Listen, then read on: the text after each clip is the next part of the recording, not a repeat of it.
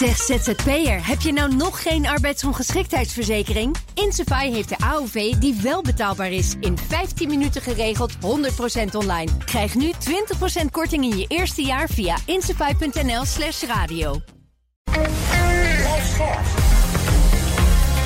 BNR Nieuwsradio. The Big Five. Diana Matroos. De brexit, de coronacrisis en de oorlog in Oekraïne hebben gezorgd voor machtsverschuivingen in Europa. Maar de grote vraag is: welk land gaat vooral de macht in Europa pakken? Welk strategisch spel wordt er nu uitgevochten? En doen we dat een beetje slim, ook als het gaat om onze positie ten opzichte van Rusland, de Verenigde Staten en China? Om op al die vragen een antwoord te krijgen, ga ik deze week in gesprek met vijf kopstukken in BNR's Big Five van het Europese machtsspel.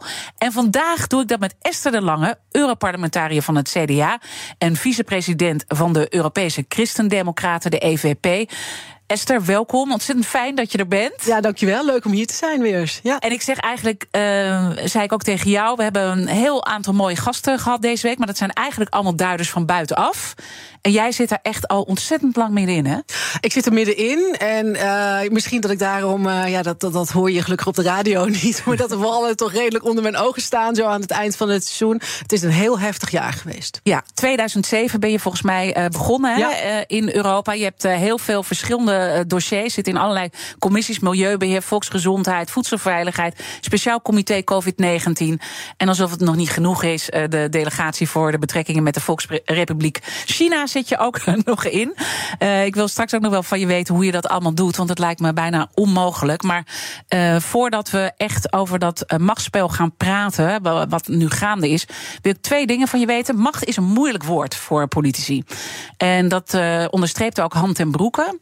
Hoe belangrijk is het om juist te hebben over macht op dit moment? Ja, Europa heeft macht ook altijd heel moeilijk gevonden. Hè? Europa is een soort wetgevingsmachine, een regelmachine, een, een soort ja, juridische reus. En die vinden macht ook heel moeilijk. Maar kijk naar de wereld. Macht is de realiteit. En als je iets wil bereiken, dan is macht niet je doel, maar wel een middel. Dus het is heel belangrijk juist om het er nu over te hebben. Uh, als, we dan, uh, als ik het dan aan jou zou vragen, wat fascineert jou met name aan het machtsspel op dit moment? Ja, niet zozeer die macht aan zich, maar wel het feit dat um, er in de wereld ontzettend veel gebeurt. En dat is de grote vraag van dat Europa, wat altijd gericht was om de boel te regelen binnenin. He, nooit meer oorlog. Dat was het oude Europa, de oude agenda. En begrijp me niet verkeerd, die was super belangrijk. Maar nu is het vooral wat kan Europa in de wereld en in dat machtsspel en houden we de boel bij elkaar. En als, het, als ik dan aan jou vraag, uh, welke positie nemen wij nu in op dat wereldtoneel? Wat zou je zeggen? Ja, soms een beetje het, het belerende jongetje of meisje. Uh, altijd die Europese waarden die ik heel hoog in het vaandel heb staan. Maar je merkt wel dat op het moment dat je die preekt wereldwijd, maar je hebt geen, daar heb je hem weer, macht om om ook de daad bij het woord te voegen, dan blijven het lege woorden. Dus we moeten veel meer de discussie gaan hebben van choose your battles, pick your fights. Uh, waar willen we op inzetten? Is dat alleen maar de dominee uithangen? Of willen we ook een uh, industriepolitiek, een groene industriepolitiek, die goed is voor Europese banen? Uh, willen wij energieakkoorden wereldwijd? En, en wat vraagt dat van ons qua um, ja, toolbox, qua instrumenten die we hebben om, om wereldwijd ook onze zin te krijgen? Dat wil ik straks uitgebreid nog van je horen. Maar ik wil toch ook even met je terugblikken. Want dat is mooi dat jij al zo lang meeloopt. Uh, je bent ook uh, bij mijn collega, mijn zeer gewaardeerde collega Bernard Hammelburg geweest. In BNR De Wereld Europa debat zei je uh, een aantal jaar geleden. Zonder een sterke Europese Unie is Europa gedoemd tot een bijrol in de wereld. En dan leggen anderen ons hun spelregels en hun waarden op. Is dat nu wat er precies in gebeuren? Ja, dat speelde toen al. Hè? dat je zegt van dat Europa wat, wat, wat qua bevolking steeds kleiner wordt, steeds ouder wordt, maar wel zijn positie wil, wil behouden. En daar komt dan ook nog eens nu een energiecrisis overheen. En een situatie waarbij uh, Poetin uh, energie, waarvan wij dachten dat is toch een markt, beste mensen, energie gebruikt als een geopolitiek wapen. Waarbij migratie, waarvan wij dachten dat is een uitdagende crisis die je met regels kan managen, waarbij mensen migranten heel cynisch gaan inzetten als een wapen. En daar is Europa veel te weinig uh, voor gewapend. Uh, gewapend is misschien, daar heb je dat wapen weer, ja. fout woord, maar te weinig op, op, op toegerust. En, en, en dan vraag ik me toch af, weet je, jij loopt zo lang uh, mee, je zit bij die EVP, jullie hebben ontzettend veel invloed. Hoe kan het dat we tot dit punt zijn afgedaald? Want het is ook wel doorspekt van een bepaalde naïviteit. Ja, en die zit met name in onze hoek van Europa. Daar moet je ook eerlijk over zijn. Als ik in mijn EVP kijk en, en eh, destijds in 2014 het feit dat, dat, dat Poetin daarmee wegkwam, laten we wel wezen, uh, dat hij de Krim inpikte. Toen zeiden de Oost-Europese collega's al tegen ons van. Hij stopt daar niet ben niet naïef. Uh, als hij de kans krijgt, gaat hij richting Baltische Staten. Gaat hij richting Oekraïne. Uh, dit is niet het einde. En zij hebben dus een heel erg I told you so uh, gevoel. En, en, en het algemene denken in het Westen heeft geprevaleerd boven de waarschuwingen die vanuit het Oosten komen. Dus het was niet zo dat die hele Unie naïef was. Um, maar het, het wat naïevere Westen heeft een sterkere stem gehad. Ja, en, en kijk je dan jezelf ook aan? Uh, nou, op Rusland absoluut. Op energie totaal niet. Uh, want we waren deze uitzending aan het voorbereiden. En ik keek nog eens terug wat ik schreef over energie jaren geleden. Echt voordat het een sexy topic was. Voordat het überhaupt een geopolitiek wapen was. En toen schreef ik van: ik wil een Europa dat zijn eigen energie produceert. en dat ook zelf opslaat. Uh, en daarmee ook zorgt voor werkgelegenheid. ja, jaren geleden totaal onsexy. Maar nu de kern van wat we aan het doen zijn. Ja, en dan is het heel interessant hoe we nu verder komen. Want uh, ja, we lopen gewoon, worden aan uh, links en rechts worden we ingehaald. En daar heeft ook de kettingvraag uh, mee te maken. Mijn gasten stellen elkaar vragen via de kettingvraag. En gisteren sprak ik met Tim de Wit, podcastmaker en voormalig VK-correspondent. En Tim had deze vraag voor jou. We zijn dankzij deze oorlog veel meer binnen Europa, binnen de Europese Unie, op onszelf aangewezen. Denk aan de energievoorziening. Denk aan ook de stappen die op defensiegebied gemaakt moeten worden. Maar het ziet er toch naar uit voortdurend. En, en dan refereer ik ook even aan uh, de strijd van deze week. Uh, Biden en zijn miljardenpakket en, en de roep, met name uit het Europese bedrijfsleven, richting Brussel van doe wat, handel sneller. Wat moet er, denk jij, gebeuren om die handelingssnelheid van de Europese Unie te verbeteren, te versnellen? Want als het op zo'n moment waar we nu in zitten van crisis niet lukt, wanneer dan wel? Ja. Hele terechte vraag. En iets waar wij dus in de dagelijkse praktijk ook mee, mee worstelen. Uh, mijn korte antwoord daarop is: de vrijblijvendheid moet eruit. We hebben allerlei instrumenten in het leven geroepen die ons beter moeten wapenen eh, tegen wat er wereldwijd gebeurt in de VS, China. Uh, maar ze zijn heel vrijblijvend. En als landen zeggen we doen het niet, dan doen ze het niet. Dus in mijn Europa gaat bijvoorbeeld het screenen van buitenlandse investeringen is niet vrijblijvend. Maar kan dat leiden tot de conclusie: de haven van Hamburg verkoop je niet aan de Chinezen, ook al is het maar deels. Dus vrijblijvendheid moet eruit. En het gemene van de vraag van Tim, het is een hele goede vraag, is natuurlijk de paradox die erin zit. Om meer handelings snelheid te krijgen, moet je onze spelregels en dus ons verdrag veranderen. En dat vergt enorm veel tijd. Dus ik ben vooral gericht, ik ben heel praktisch wat dat betreft, op wat kunnen we doen. Bijvoorbeeld een, een steviger industriebeleid zonder dat je daar verdragswijzigingen voor nodig hebt. En daar zijn ook opties. Ja, want, want dat is het leuke als je naar uh, Europa kijkt. En te, tevens ook het ingewikkelde, waardoor een heleboel mensen niet meer begrijpen wat uh, jullie doen. Het zit vaak in de formuleringen, hoe je iets formuleert, dat je dan toch uh, binnen dat verdrag kan blijven, maar toch eigenlijk een opening vindt om het te doen. Maar is dat inderdaad het probleem om ons het nog te laten begrijpen? Want je hebt ook draagvlak nodig. Ja, ik weet niet of Berlijn of Parijs of Den Haag zoveel makkelijker te begrijpen zijn. Want ook daar moeten deals gedaan worden tussen verschillende politieke partijen. Uh, maar uh, gelukkig hebben we die mogelijkheid om ook binnen het verdrag die versnelling waar Tim het over heeft in te zetten. Denk aan energie. Als je mij een jaar geleden had gevraagd: gaan wij in Europa de overwinsten van grote energiebedrijven afromen om ons bedrijfsleven te helpen? Het levert in Nederland 3 miljard op. Marnix van Rij betaalt als een steunpakket aan het MKB mee. Dan had ik gezegd: no way, want dat gaat over belastingheffing. Dat is bijna niet te doen in, in Brussel. En toch is het in een heel korte tijd besloten. Moest ook besloten worden. The Big Five. Diana Matroos. Mijn gast is Esther de Lange, CDA-europarlementariër en vicepresident van de Europese Christen-Democraten. Um, je zegt de vrijblijvendheid moet eraf. Laten we dan maar eventjes kijken hoe concreet we dat uh, kunnen maken. Uh, want de vraag van Tim had ook heel erg te maken uh, met al die grootse plannen vanuit Amerika om de industrie ongelooflijk bij te staan. Um, moeten wij niet ook veel meer gaan praten vanuit nou, EU first. EU first, moet ik zeggen. Een van de hoofdstukken uit mijn boek, wat toch al jaren oud is, heet Made in Europe. En ik denk dat wij daar. Dat, dat, dat is geen vies woord. Uh, dat wil niet zeggen dat je je afsluit van de rest van de wereld. Maar dat wil bijvoorbeeld wel zeggen dat je overheden kijken van waar kunnen wij Europees inkopen, waar dat mogelijk is. Uh, die opties zijn er ook al. Die, die wetgevende instrumenten zijn er. Die kunnen we zo aanpassen dat je veel meer richting Made in Europe gaat. Ja, als ik een blanco blad had. Ja. op de vraag van Tim uh, over he, dan specifiek die Inflation Reduction Act. Dan zou ik zeggen, onze Europese begroting, die echt voor zeven jaar in beton wordt gegoten. Die nog voor een deel echt naar het aanleggen van, van rotondes gaat. Ja, ik zou veel liever hebben dat wij dan ook in onze toolbox eh, de mogelijkheid zouden hebben om te zeggen: je beslist in alle 27 landen, blijft de nationale bevoegdheid. Maar wij gaan ook uh, belastingkorting geven. Ja. En in die landen waar dat niet gefinancierd kan worden, gewoon omdat ze de middelen niet hebben, neem die middelen uit je Europese structuurfondsen. Uh, een wat modernere agenda dan alleen die fietspaden in oost Ja, en je zegt, uh, als ik het voor het zeggen zou kunnen hebben, maar dat is dus de, tegelijkertijd het probleem. Je, hebt natuurlijk wel heel veel invloed als vicepresident van de Europese Christen-Democraten. Maar al die landen moeten natuurlijk mee. En we zien bijvoorbeeld dat ons eigen land tegenhangt. Ja, en bovendien een blanco blad heb je nooit in de politiek. Hè. Je moet altijd werken met dat wat er al ligt. Mhm. Maar het is einde van het jaar. Hè. Dus, dus, dus, dus sta mij toe dat ik één keer droom over dat blanco blad. En daar heb ik wel de nodige ideeën over. Ja, ons land is wel heel erg het land geworden van, van nee.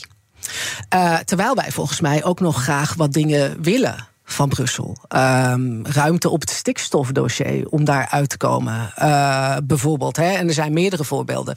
Um, dus ik, ik weet niet of het verstandig is om dat beeld van altijd maar nee, om dat te vaak te bevestigen. Laat ik het voorzichtig zeggen. Ja, en, en, en dan toch om dat iets uh, concreter te maken, neem je het onze premier kwalijk dat, dat hij die lijn en natuurlijk ook een Kaag uh, die lijn wel pakken, gesteund door heel Nederland overigens. Nou, ik zie wel dingen veranderen hoor. Want na de Brexit heeft ook Den Haag door dat de oude strategie van samen met de Britten de hakken in het zand, dat was toch vaak de Nederlandse strategie, dat werkt niet meer. Alleen al qua aantallen niet. Hè? Want je organiseert dan wat bij ons heet een blokkerende minderheid. Dus je, je stopt eigenlijk een initiatief. Dat gaat niet meer zonder uh, het gewicht van de Britten. Dus je moet veel meer inzetten op wat dan wel. Die, dat is dus, hè, die draai is wel redelijk ingezet. Maar we hebben nog heel erg de reflex. Uh, kijk nu bijvoorbeeld naar de discussie over toetreding. Uh, Kroatië, uh, Roemenië, Bulgarije tot Schengen. We hebben nog heel erg de reflex om te zeggen Oké, okay, de commissie zegt dat aan alle eisen is voldaan. Maar wij weten het beter en wij vinden dat dat in Bulgarije niet het geval is.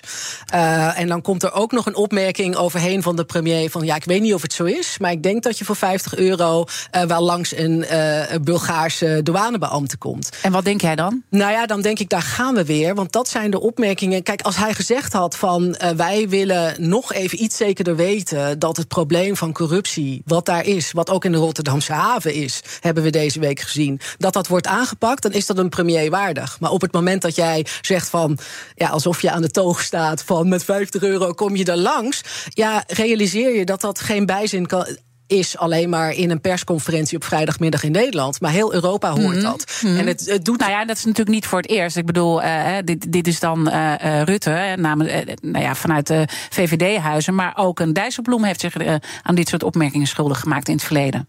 Ja, en dat zijn dan vaak. Je kan dan nog wel gelijk hebben qua wat je wil.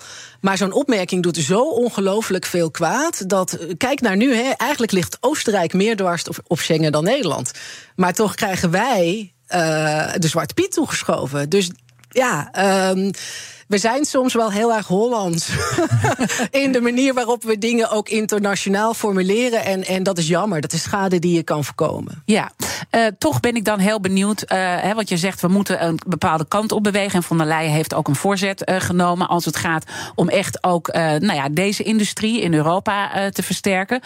Maar het duurt allemaal langzaam. Het is allemaal, uh, Rem Korteweg zei ook, het is allemaal veel te genuanceerd. Het kost te veel uh, tijd. Hè. Die sprak ik eerder deze week van instituut Klingendaal. Ook tot irritatie van de Amerikanen. Ja, tot irritatie, maar ze spelen er ook mee. er werd altijd gezegd: de Amerikanen zijn onze grote vrienden. En dat zijn ze op terreinen ook. Alleen uh, zo gauw Frans Timmermans zijn Green Deal, zijn klimaatwetten op mhm. tafel legde, uh, dacht Washington volgens mij: hé, hey, dat is interessant. Op het moment dat je groen kan zijn en daarmee ook nog je industrie kan steunen, wat wij eigenlijk als CDA altijd zeiden: klimaatbeleid uh, en industriebeleid moeten hand in hand gaan. Ja, Biden is, is beating us at our own game. En dat is wat hij aan het doen is. En hij heeft dan nog de mogelijkheid om vanuit Washington voor al die Amerikaanse staten te zeggen: belastingkorting. En dat kunnen wij niet. Dus von der Leyen heeft aangegeven van ik wil eigenlijk kijken of ik uh, nou ja, uh, meer staatssteun kan toestaan. Of, of dat we toch nog op de een of andere manier daar extra fondsen tegenaan kunnen gooien. Maar het, het is altijd geld er tegenaan gooien. Terwijl zo'n belasting korting veel aantrekkelijker is qua beleidsinstrument. En beste mensen, laten we daarover met elkaar aan tafel gaan zitten. Misschien moeten we ook die, die belastingkortingen veel meer gaan coördineren in Europees verband. Om ervoor te zorgen dat die batterijen voor elektrische, mhm. Europese elektrische auto's in Europa gemaakt ja, worden. Maar hoe ver zijn we nou? Want ik probeer gewoon. Uh, ik, ik, ik, ik, ik, zie jouw intenties. Uh, maar als je gewoon even heel reëel om je heen kijkt en uh, ziet hoe er nog wordt tegengehangen. En het, ik bedoel, het, de, nood is hoog. Ja, en als de nood eenmaal hoog is, de energievoorbeelden laten dat ook zien. Het afromen van die overwinsten. Het feit dat er maatregelen zijn genomen, soms in, in drie, vier weken. Wat ongelooflijk snel is voor Europese wetgeving. Laat zien dat het kan. Maar je hebt helemaal gelijk. De geldreflex, je hoorde dat ook vanuit Frankrijk. We moeten een nieuw Europees fonds hebben. Nee, er ligt nog 200 miljard in het corona-herstelfonds. Zet die slimmer in dan dat er nu gebeurt.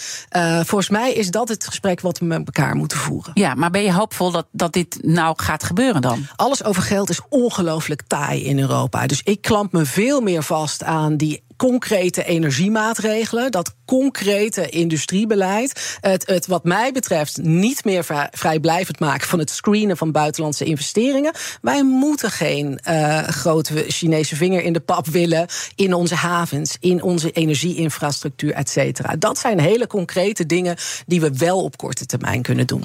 Jij zit ook in die speciale delegatie voor China. Uh, ja, zat ik. Zat, ja, zat je? Oké. Maar goed, je volgt uh, natuurlijk alles goed. Zit zitten we niet een beetje vast tussen Amerika en de Verenigde Staten? Dat is wat de andere gasten deze week heel duidelijk aangeven. Ja, kijk naar ASML.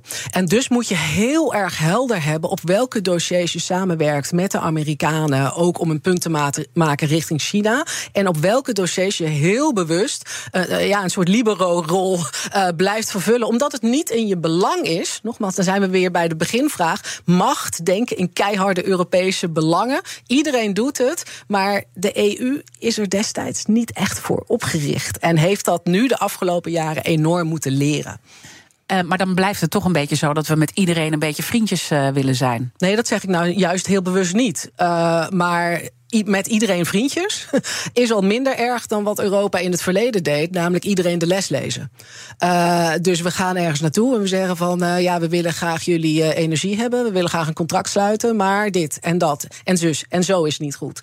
in onze Afrika-strategie bijvoorbeeld, als je in Afrika bent, de intenties zijn goed, maar je hoort heel vaak, jullie praten tegen ons.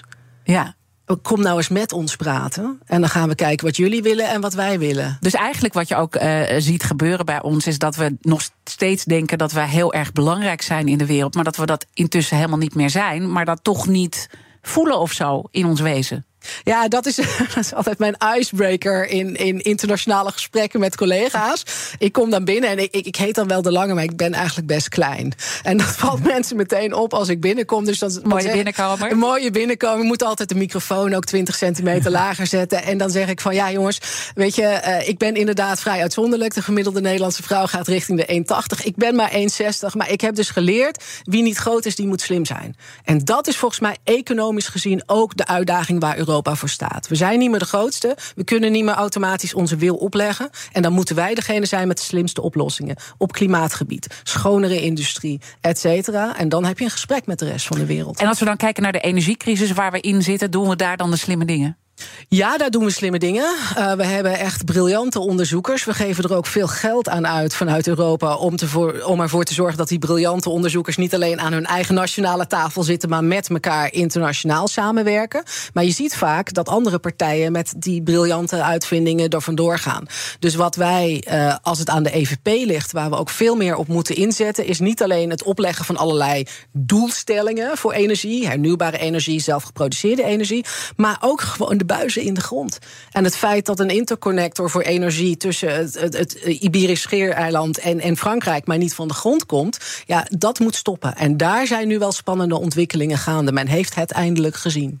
Men heeft het door, maar het moet natuurlijk nog wel even uitgevoerd uh, worden. Laten we daar dan zo meteen over verder praten waarom dat dus zo moeilijk uh, van de grond komt. Overigens, maandag dan is kickbokser en mental coach Lucia Rijker bij mij te gast in een nieuwe BNR's Big Five, namelijk van het positieve denken. Abonneer je alvast op onze podcast via je favoriete podcastkanaal. Dan weet je zeker dat je geen aflevering mist. Maar straks praat ik uitgebreid verder met CDA-europarlementariër Esther de Lange. En dan gaan we ook praten wat nou die dynamieken binnen Europa zijn. Ook uh, Schulz en Macron die niet met elkaar goed door één deur kunnen. En hoeveel uh, gevaarlijke uh, schade dat uiteindelijk aanbrengt. Blijf luisteren. Zeg ZZP'er, heb je nou nog geen arbeidsongeschiktheidsverzekering? Insafai heeft de AOV die wel betaalbaar is. In 15 minuten geregeld, 100% online. Krijg nu 20% korting in je eerste jaar via insafai.nl slash radio. Verdienen jouw medewerkers de beste HR-service? Wij vinden van wel. Numbers combineert payroll met slimme HR-features. Bespaar kosten en geef medewerkers eenvoudig toegang tot verlof, declaraties en loonstroken. Probeer Numbers op nmbrs.nl. BNR Nieuwsradio. The Big Five. Diana Matroos. Welkom bij Tweede Halfuur. Deze week praat ik met vijf kopstukken uit de wereld van het Europese machtsspel. Eerder deze week sprak ik onder andere met Bert Koenders, voorzitter van de Adviesraad Internationale Vraagstukken, over het behouden van de eenheid in de EU. En hij maakt zich uh, daar uh, zeker zorgen over. Dit gesprek is terug te luisteren via de BNR-app. Mijn gast vandaag is Esther de Lange. Europarlementariër voor het CDA en vicepresident van de Europese Christen-Democraten. En die hebben enorme invloed uh, in Europa. Dus interessant ook om met jou uh, te spreken. Komend half uur wil ik in ieder geval nog twee onderwerpen met je aanhalen. Namelijk de machtsverdeling binnen Europa. Want we hebben het al gehad natuurlijk hoeveel macht Europa in de rest van de wereld heeft. En de rol die daar ook voor jou is weggelegd binnen het Europese parlement. Laten we eerst over de machtsverdeling in Europa praten. Wie heeft nu eigenlijk de leiding in Europa? Europa? Haha, de fameuze vraag hè, die ja. de Amerikanen decennia geleden al roepen: van, van wie bel ik? Uh, op het moment dat ik Europa wil spreken. Uh, je hebt gelijk, hè, als het om de, de staatshoofden, regeringsleiders gaat, dan, dan is er geen grote liefdesaffaire tussen de nieuwe uh, bondskanselier Scholz en president Macron. Dat gaat moeizaam op het moment, die relatie. Aan de andere kant zie ik ook wel weer hoopvolle dingen. denk bijvoorbeeld aan de voorzitter van de Europese Commissie als je het uh, sommige landen vraagt, zouden ze niet liever willen dat Ursula von der Leyen alleen maar een soort hoge ambtenaar was. Maar die heeft toch heel veel naar zich toegetrokken, ook in contacten met de rest van de wereld. Dus ik denk dat als je nu mensen vraagt wie moet ik bellen, dat ze nog eerder zeggen Ursula von der Leyen dan bijvoorbeeld Scholz. En misschien ook een Timmermans. Uh, en ook een Timmermans, ja, inderdaad. Want Timmermans is een machtig man uh, in die Europese Commissie. Maar Ursula staat daar toch nog net een tree boven. Ja, dus eigenlijk uh, is zij in dat machtsvacuum gestapt. Ja, op een hele slimme manier. En ten nadele van, van Charles Michel, de baas van de, van, van de Raad. Hè, dus van alle 27 lidstaten. Hij is team lidstaten.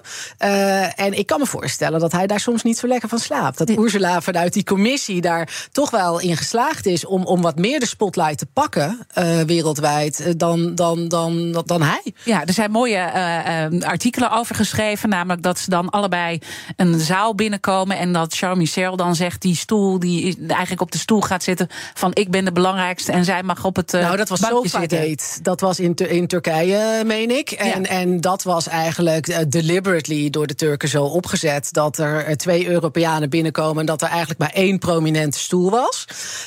ja, en en Charles Michel had daar natuurlijk nooit op moeten neerploffen. Uh, die had daar een oplossing voor moeten vinden, maar die plofte neer, waardoor hij commissievoorzitter von der Leyen eigenlijk enorm de mogelijkheid gaf om, om daar iets van te vinden en nog meer aandacht naar zichzelf toe te trekken.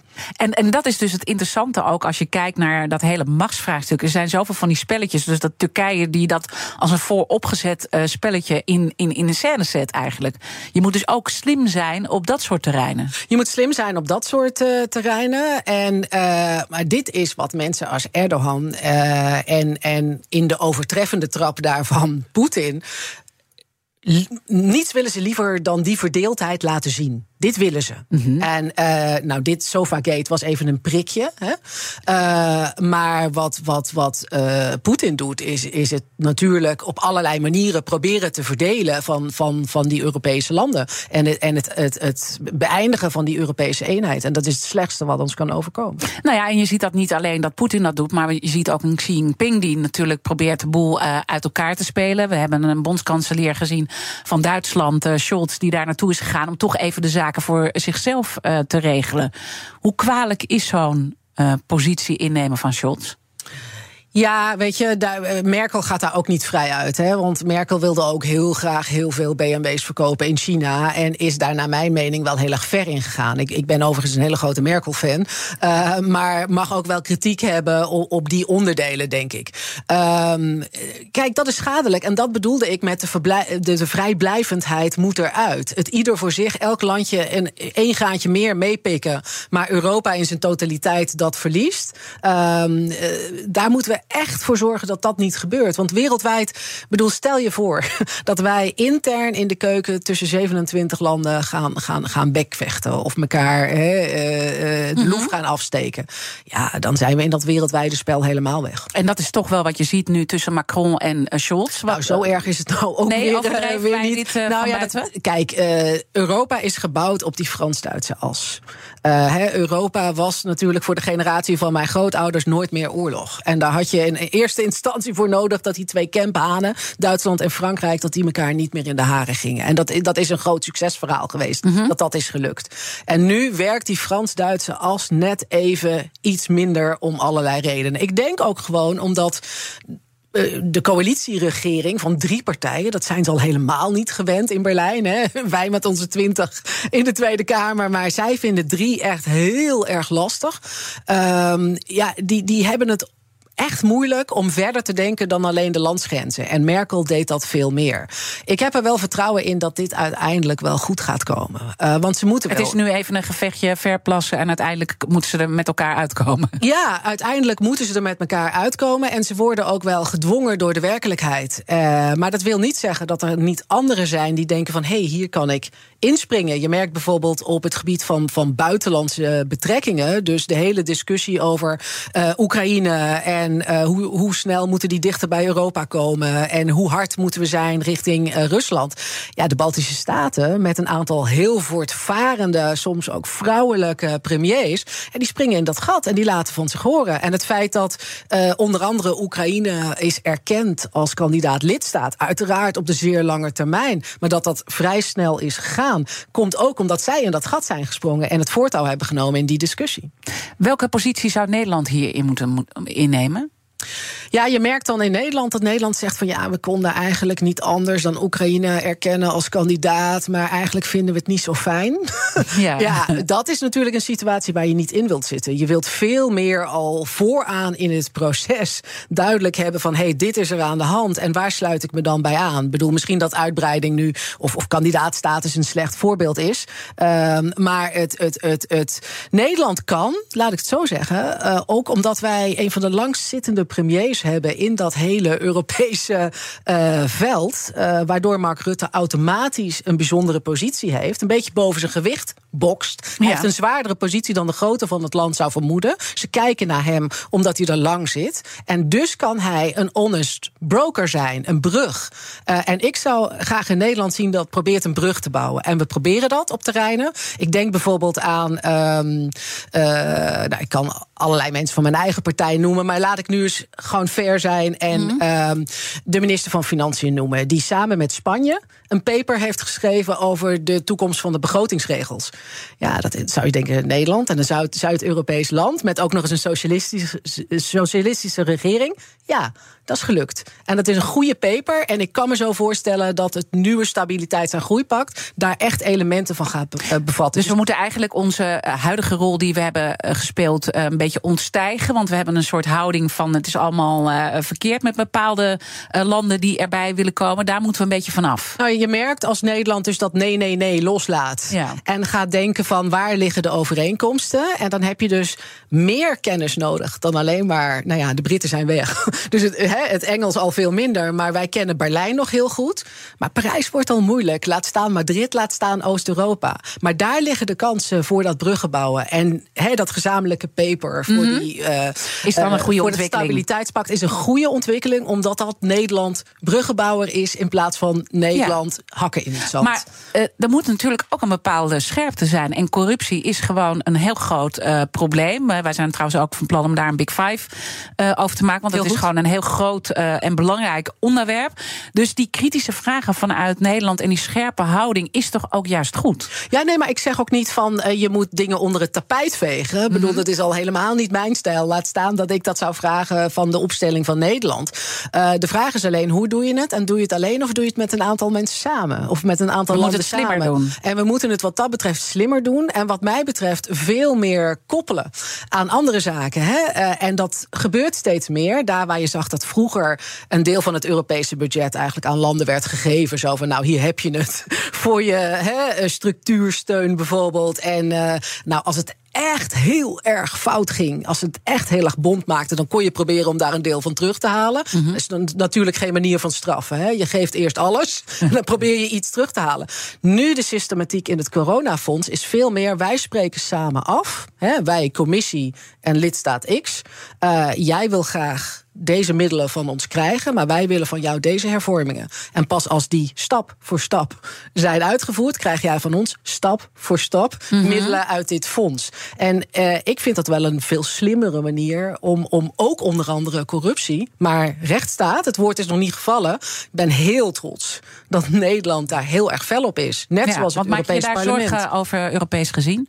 Over onze rechtsstaat? Nou, met name in eh, eh, Hongarije uiteraard. Nou, dat is echt voor mij de afgelopen jaren eh, een zware kluif geweest. Omdat ik binnen die EVP toch een van degenen was die als eerste zei... we moeten, we moeten afscheid nemen van Viktor Orban. Ik ben ook nauw betrokken geweest bij dat proces. Dat is mij in die EVP ook niet door iedereen in dank afgenomen.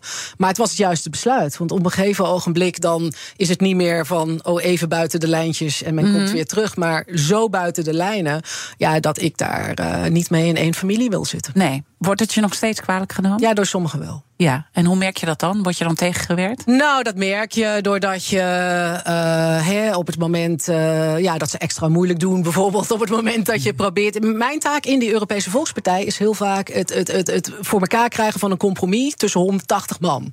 En sommigen doen daar extra moeilijk en dat, dat, dan speelt dat verleden speelt nog mee. Maar ik red me daar wel mee hoor. Ja, ik maak me ook geen enkele zorgen.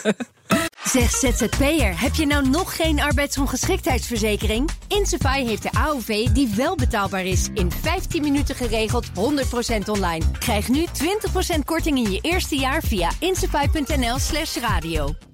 Verdienen jouw medewerkers de beste HR-service? Wij vinden van wel. Numbers combineert payroll met slimme HR-features. Bespaar kosten en geef medewerkers eenvoudig toegang tot verlof, declaraties en loonstroken. Probeer Numbers op nmbrs.nl. BNR Nieuwsradio. The Big Five. Diana Matroos. Je luistert naar BNR's Big Five van het Europese machtsspel. Eerder deze week sprak ik onder andere met Han ten Broeke, directeur politieke zaken bij het Den Haag Centrum voor Strategische Studies. Dit gesprek is terug te luisteren via bnr.nl en de bekende podcastkanalen. Mijn gast vandaag is Esther de Lange, Europarlementariër van het CDA en vicepresident van de Europese Christen-Democraten. Eh, laten we wat meer bij jouw rol ook uitkomen. En daar waren we eigenlijk ook al een beetje bij uitgekomen. Namelijk jouw rol binnen het Europees eh, Parlement, waar je zelf in zit. Ehm, die spelen nu ook ja, hun spel in een uitdagende tijd. Welke rol moeten jullie echt pakken als het gaat om al die grote dossiers in beweging brengen. En laten we daar dan ook maar even dat, dat Europees prijsplafond op gas bij pakken. Want um, die, die, die, die afspraken rond Russische olie, daar hebben we het al uitgebreid genoeg over gehad in de media. Maar dit is nog iets waar de contouren goed uitgewerkt moeten worden. Ja, en waar nog geen uh, overeenstemming over is. Kijk, het Europees Parlement, uh, even los van op, op, op welk onderwerp, is heel vaak de aanjager. Uh, van een aantal zaken. Zo van, en, en, en, en vaak ook soms kleine dingen die, als wij het niet doen iedereen verder over het hoofd ziet. Denk bijvoorbeeld aan de rechten van mensen van hetzelfde geslacht die met elkaar getrouwd zijn. Nou, elk land denkt: ik heb het voor mijn land goed geregeld.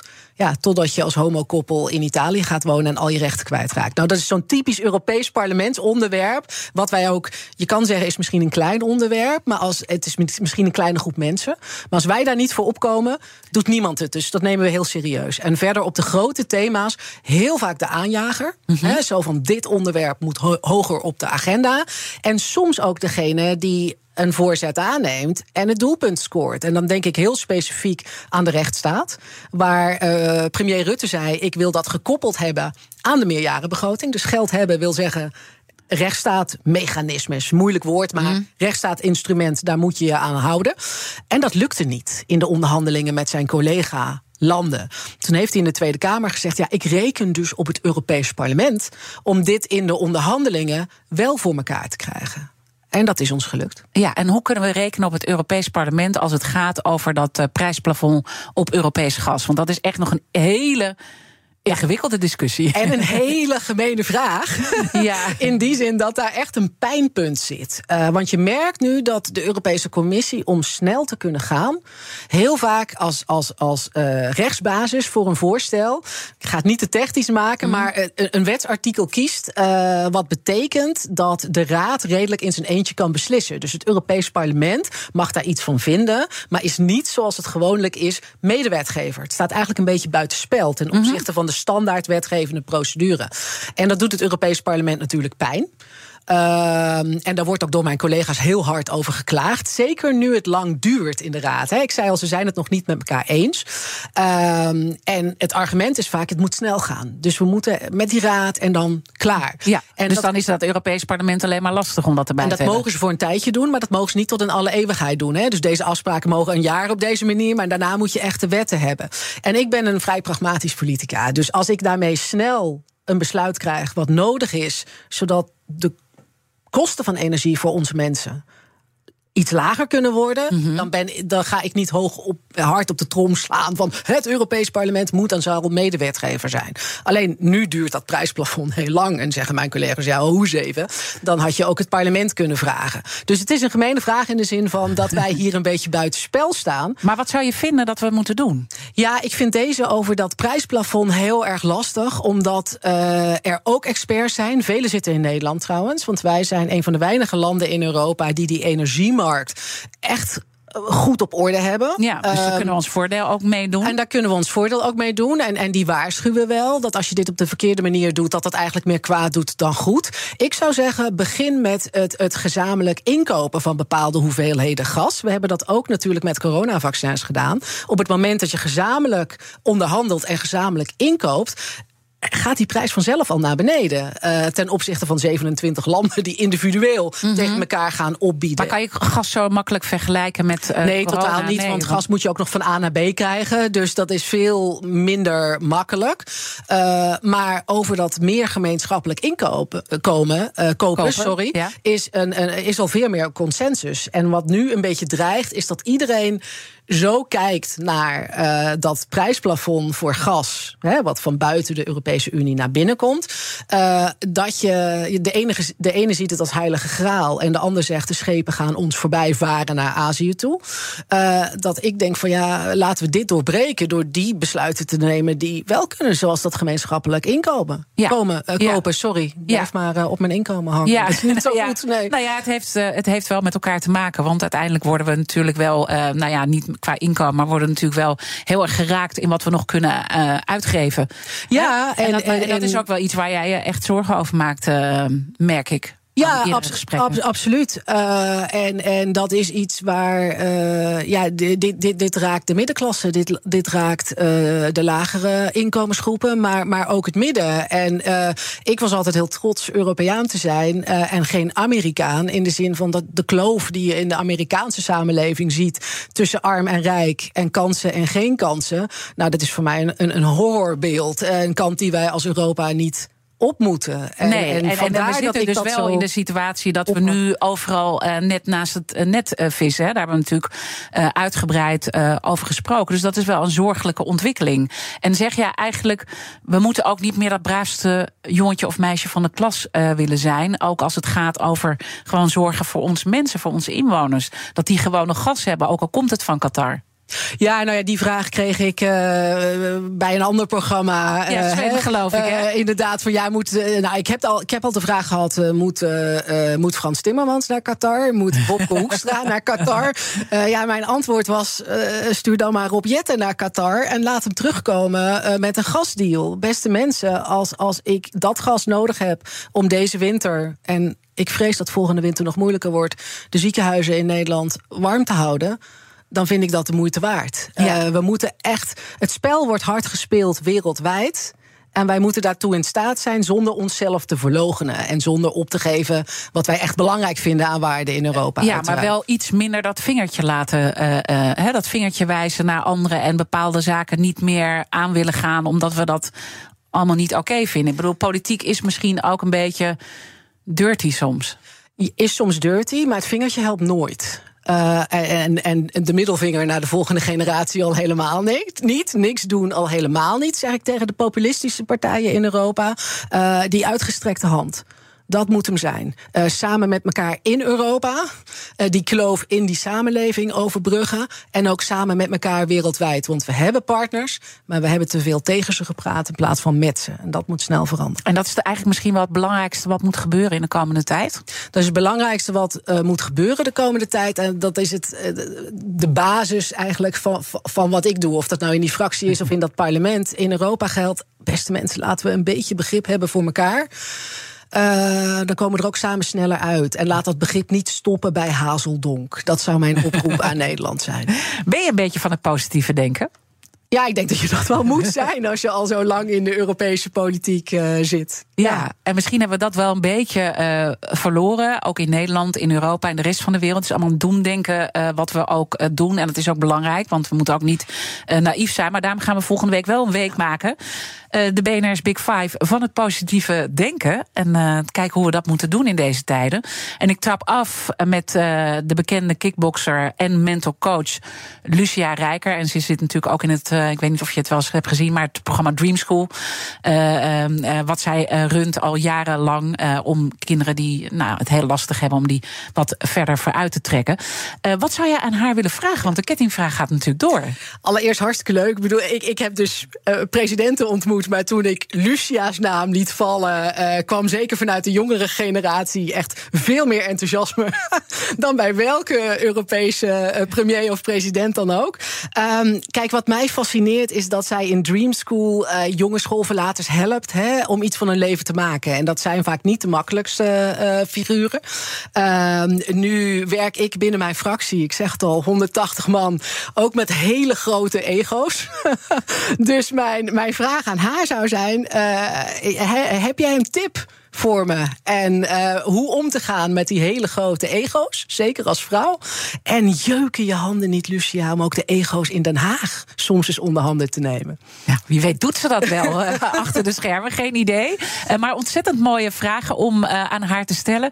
En wat, wat, wat voor weken ga je nog tegemoet? Want wij zijn allemaal een beetje, wat, nou ja, we komen in rustige vaarwater, maar jij volgens mij niet. Nee, dit jaar wordt, wordt heel extreem. We're going out with a bang, hopefully. Ehm, de, we zouden het bijna vergeten maar we zijn ook klimaatwetten aan het maken. Uh, die misschien wat anders moeten nu we in een energiecrisis zitten. Begrijp me niet verkeerd. Uh, ik ben daar niet blind voor, maar we hopen toch een aantal zaken af te ronden net voor kerst. En dat betekent een triloog, onderhandelingen tussen het Europees Parlement en de Raad. En deze gaat over de drie belangrijkste klimaatwetten. En dat heet dan ook een jumbo-triloog. En als ze zeggen die is open-ended betekent dat dat je niet weet wanneer die eindigt in dat weekend. En dat het heel laat, uh, heel laat kan worden. Dus uh, ja, en dan komen de energieministers trouwens ook nog eens uh, misschien de 19e bij elkaar. Dus het, het wordt echt up till the last moment. Oké, okay, we gaan het met heel inter veel interesse volgen. En dank je wel dat je in dat hele drukke schema hier bent in de Amsterdamse studio. Esther de Lange, Europarlementariër van het CDA en vicepresident van de Europese Christen-Democraten. Luister alles terug van BNR's Big Five in jouw favoriete app. nou ja, ik zit nu enorm te stotteren. Via onze app of jouw favoriete podcastkanaal. Hoe, hoe moeilijk kan het zijn? Ik zeg dit elke dag. En blijf vooral live. Zometeen Kees Dorrestein met BNR de Breekt. Ik wens je een mooie dag en een prachtig weekend. Zeg ZZP'er, heb je nou nog geen arbeidsongeschiktheidsverzekering? Insafai heeft de AOV die wel betaalbaar is. In 15 minuten geregeld, 100% online. Krijg nu 20% korting in je eerste jaar via insafai.nl slash radio.